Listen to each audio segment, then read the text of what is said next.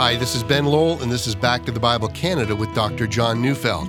Today we begin a brand new series called Jesus Goes Global Beyond Jerusalem. So let's turn in our Bibles to Acts chapter 6 to 12 as Dr. Neufeld brings us a message entitled Getting Beyond Jerusalem.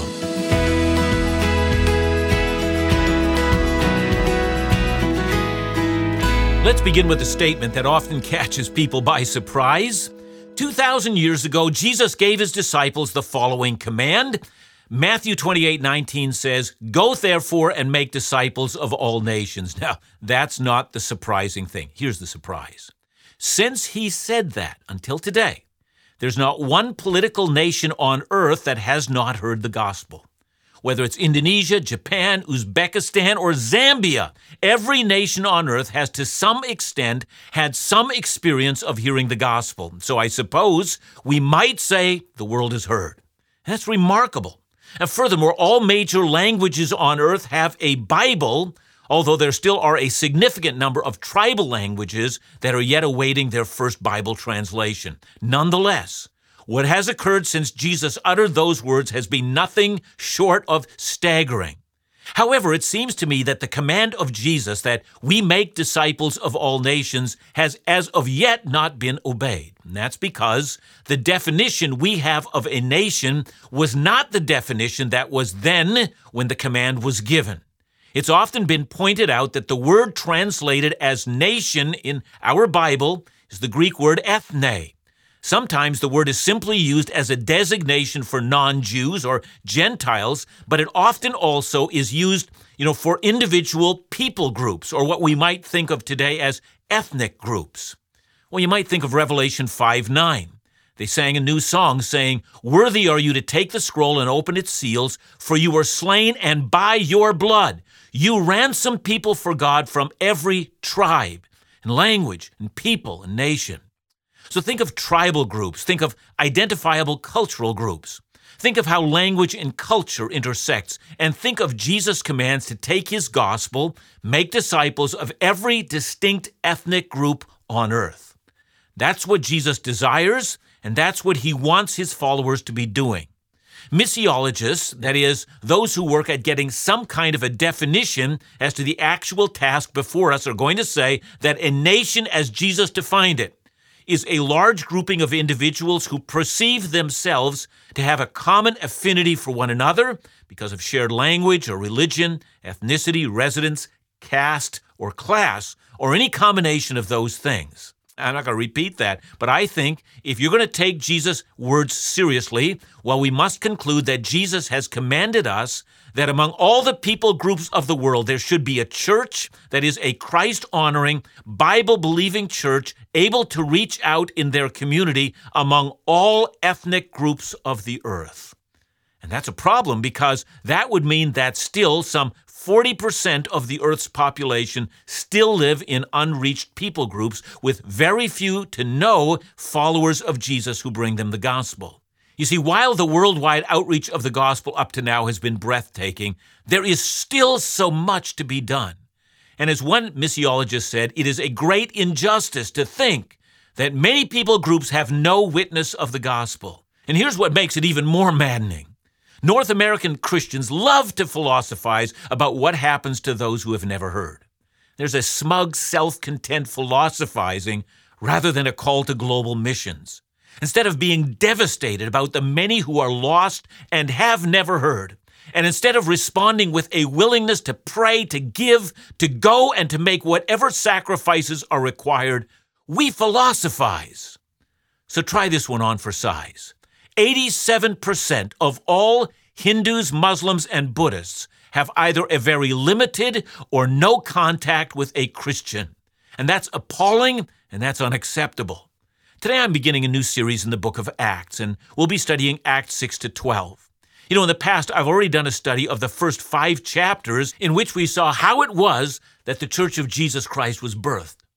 We went from Pentecost to the challenges the church had in Jerusalem to first get it going and then also to face the pressure of persecution from the Jewish religious leaders. But also, as in the case of Ananias and Sapphira, they had to deal with unfaithfulness from within that might destroy the Christian movement. You might remember that when Jesus told the eleven to go out and make disciples of all nations, you might also remember what he told them right before he was taken up into heaven. Acts 1 verse 8 says, But you will receive power when the Holy Spirit has come upon you, and you will be my witnesses in Jerusalem and in all Judea and Samaria and to the ends of the earth. You know, in essence, Acts 1 through 5 deals with being witnesses to Jesus in Jerusalem. By the time we get to the end of chapter 5, the gospel has not yet gone beyond that city. Judea, that refers to the region around Jerusalem in the south of Israel, Samaria is a far greater challenge, for it's made up of people who are only partially Jews, or I guess depending on your perspective, you know, maybe not Jews at all. And we also know that there was considerable animosity that existed between the Jews and the Samaritans. And there were considerable religious differences between them as well, including the size of the Bible. That's because Samaritans did not believe in any books of the Bible that were not a part of the five books of Moses. And they also argued that Jerusalem was never to be the center of worship. But there were other issues as well. The Samaritans often received and welcomed those who had been excommunicated by Judaism for any number of reasons. And furthermore, as we learn from reading John chapter 4, in Jesus' dealings with a Samaritan woman, the woman was surprised that Jesus would even speak to her. She knew that Jews on a personal level had no dealings with Samaritans. Or consider how the religious leaders slandered Jesus, found in John 8 48. It says, The Jews answered him, Are we not right in saying that you're a Samaritan and have a demon? See, for Jews to call someone a Samaritan was considered a great insult. And so you have to imagine how difficult the task was to be. You know, it's one thing to take the gospel of Jesus from the city of Jerusalem and begin to establish Jesus worshiping communities all throughout the towns of Judea. You know, there would have been no social barriers to cross to get it done. But to take the gospel to Samaria, I mean, how do Jews do that? I don't think one of the 12 apostles had even the slightest idea as to how to make that happen. But Jesus wasn't done by saying that the gospel needed to be taken beyond the borders of Israel into the land of the Samaritans. He carried right on. From Samaria, he said, take the gospel to the ends of the earth. See, one of the tragedies that happened, that is, in terms of global gospel proclamation, was the formation of Christendom. See, there was a time when the good news of Jesus became identified with the Roman Empire and then to extend the matter further, it became identified with Europe and the idea that there were Christian nations that would face off with Islam in the East. Politics and the Christian faith became joined in an unholy union. And when that happened, missionaries were not being sent out. Those in other nations were not viewed through the eyes of the love of Jesus, but rather through the eyes of an intense competition of lands with national religions. And throughout the Middle Ages, because of this union, which led to ever increasing corruption inside the church and the seizing of ever more power and the money that was involved in this unholy union. I mean, too much was at stake to let that go. And through this arrangement, the world was viewed between Christians and non Christian lands. And armies were sent instead of missionaries, and the Christian faith contracted through that arrangement.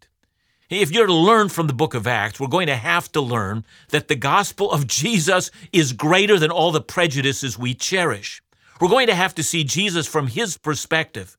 Jesus was not concerned with preserving a nation, he was interested in reaching every ethnic group on earth. Reading Acts will cause us to ask questions. Which for you is greater, your nation or Jesus? Or will you say, My nation and my culture are my way of life? To think of that the gospel went from Judea into Samaria is a remarkable story, but to go beyond Samaria into the Greco Roman world is amazing. And then to think that Acts ends up with the Apostle Paul in prison, not railing against the injustice of Rome, and the many abuses that were a part of the Roman Empire, but rather, Paul saw prison and his awaiting trial as an opportunity to share the good news of Jesus with ever more people, even in the great city of Rome. That was earth shattering. And furthermore, by the time we get to the end of Acts, Paul is still dreaming of taking the gospel further, all the way to Spain. But of course, Spain isn't the ends of the earth as Jesus had commanded. Others were carrying the gospel into North Africa, and still others, Thomas, was taking it all the way to India. Two things drove these men forward. First, they were doing it in obedience to Christ, and second, they were doing it out of love for the lost among the many people groups of the world. When we read Acts 6 to 12, we need to come to terms with how we feel about those two things obedience to Christ and compassion for the lost.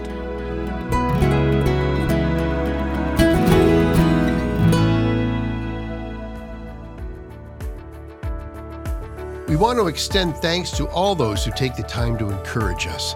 Here's a special note we just received. As I was listening, my heart was filled with much excitement, joy, peace, and encouragement. Thank you for teaching us the Word of God. We're so thankful to hear responses like this from people all over Canada. And we're thankful for those who give financially so that Back to the Bible Canada can continue to impact lives across this nation and beyond. You're joined by thousands who have a commitment to the importance of teaching God's Word. Your gifts and your prayers are critical. So please continue to support this program so that others would grow closer in their walk with Jesus every day. Call us at 1 800 663 2425 or visit backtothebible.ca.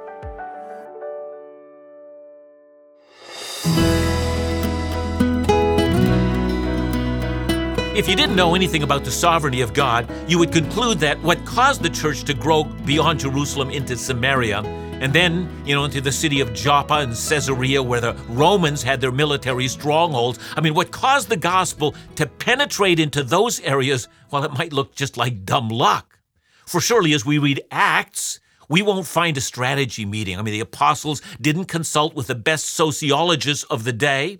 They didn't do an analysis about the cultural values of Samaritans and then of Romans and begin to strategize how to adapt the gospel to that culture. And I'm not saying that the good work of many missiologists is of no avail. It's important to understand the people we're trying to reach. But in the early days of the development of the Jerusalem church, many Jews were quite familiar with Samaritans as well as Romans, especially with the military variety. See, what happens in Acts is not dumb luck, but the sovereign hand of God, who's determined that his people should be helped to fulfill their mission. My hope is as we track the events that forced the church out of Jerusalem and into their global mission, that the retelling of these events would impact us, first with gratefulness. See, if these events hadn't occurred, we wouldn't have heard the gospel. But second, it should impact us with a new set of eyes to consider what the sovereign God is doing today. What events that are larger than ourselves are forcing the Church of Jesus Christ to again look beyond herself and see the mission field that God has prepared for us? What is the sovereign God causing to occur so that we might seize upon that for the sake of the gospel? And with that in mind, let's do a brief survey of the things that we're going to find in our study of Acts 6 to 12. The drama starts innocently enough. Very early on, the church had begun a program of ministering to the poor widows among them. It tells us that the matter of caring for the poor was, from the very beginning, a cause for great concern in the church. But there were problems, and those problems came between two competing people groups. We're going to discuss that later, but we're going to see that the problem fell along racial lines. Widows who were Greek speaking were being overlooked in the daily distribution of food. And so the apostles give direction.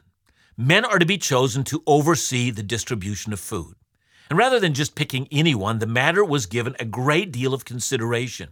Only men who are known to be full of the Spirit and wisdom were to be chosen. And the men chosen were also men who were deeply concerned with reaching out to the lost in Jerusalem. See, in the early church, there wasn't, you know, the kind of divide we see today. I mean, it's often the case that those concerned for the poor and those concerned for evangelism were actually in two different groups. It wasn't like that in the early church. And so one of the leaders of the distribution of food among the poor widows was also doing a very effective job in preaching the gospel, so much so that the enemies of the gospel murdered him. Acts chapter 7 records the story of the first Christian martyr. His name was Stephen. You know, following his martyrdom, a great persecution broke out against the church. Among those who strongly advocated persecuting the church out of existence, was a Jewish intellectual named Saul.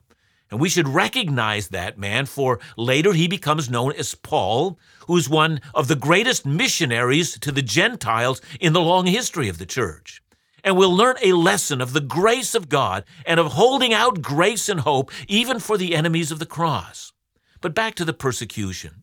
Acts 8 tells us that those believers who were persecuted were forced out of Jerusalem, and wherever they went, they preached the good news of Jesus. And suddenly, the gospel is heard outside of Jerusalem.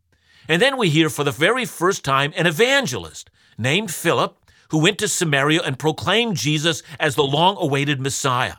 Incredibly, a great many believed, and of course, it was not without difficulty as we read about a man named Simon who's a false convert. We'll come to that. But that's how the gospel got to Samaria. Not because of a master plan, but because of a political situation in which the church was forced out of Jerusalem. And that's how Jesus' command to make disciples of the Samaritans came into being. And then, speaking about persecution, we come to Acts chapter 9, where we again encounter Saul, the persecutor of the church.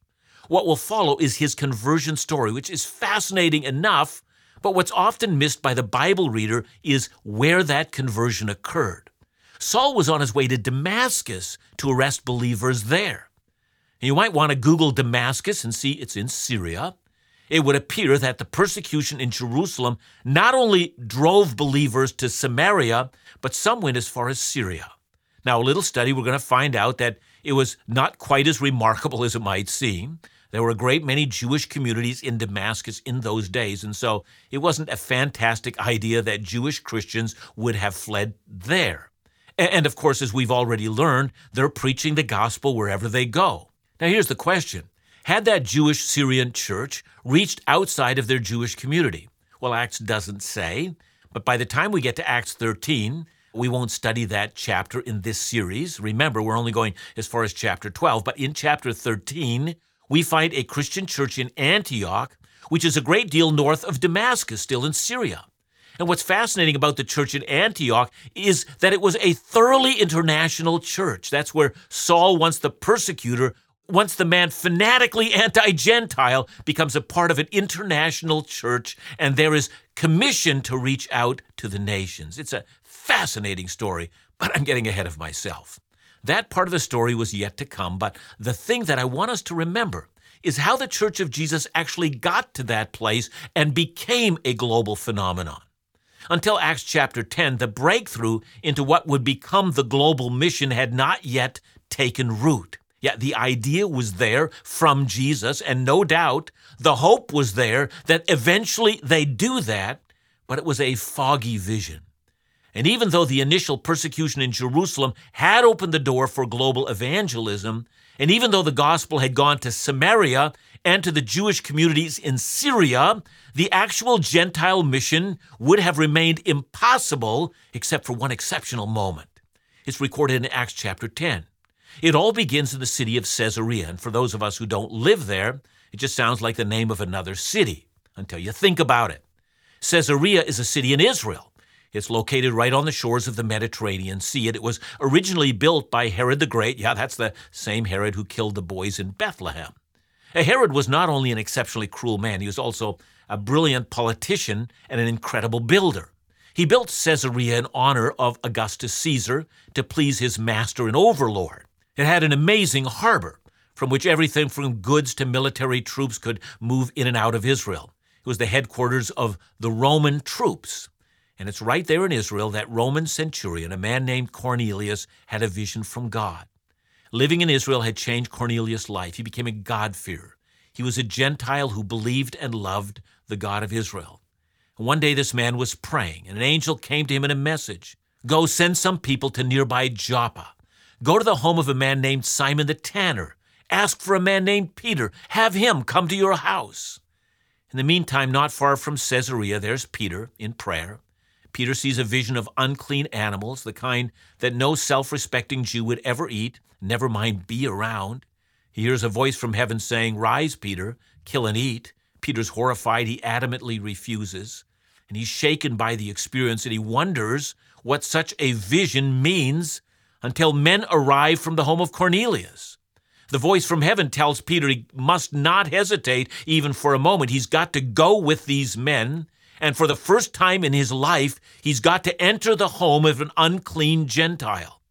And the implications of that one moment, and here, I don't mean the implications just for Peter and Cornelius. I mean the implications of that one moment for the global church of Jesus Christ can't be overemphasized not only for Peter, but for the entire Jewish Christian church. They had come at the brink of a revolution, a revolution that was to shake the church to its foundations.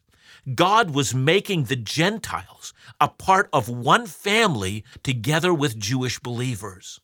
The lesson of getting beyond Jerusalem is still a lesson for the church today. Just like Peter, we need to learn this lesson over and over again. For whenever the church forgets her mission, whenever the church is content to only minister to people just like ourselves, whenever we aren't willing to cross racial and cultural barriers, whenever we don't do that, we betray a rebellion against the Great Commission. God expects His church to be international. He expects us to lay aside our own culture and take the gospel to every culture on earth. And if you struggle with that, welcome to Acts 6 to 12, the story of getting beyond Jerusalem and embracing every ethnic group under heaven.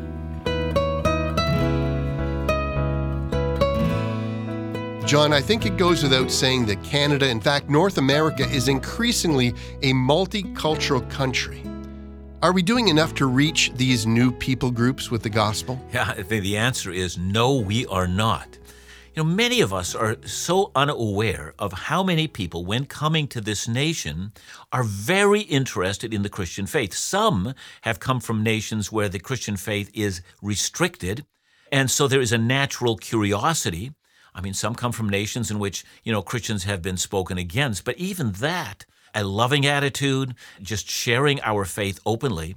You know, some of us eh, who grew up in this country are not aware that in many cultures around the world, sharing one's faith and talk about God is as natural as talking about the weather. I mean, what an opportunity we've had. So I'm going to say, you know, if you know someone who's a new immigrant to this country, utilize the opportunity, get to know them, share immediately that you're a believer and say, you know, I'd love to talk to you about my own faith. Tell me about what you hold to be true. Let's have a conversation. See what God does. Thanks, John. And remember to join us again tomorrow as we continue our series Beyond Jerusalem right here on Back to the Bible Canada Bible teaching you can trust.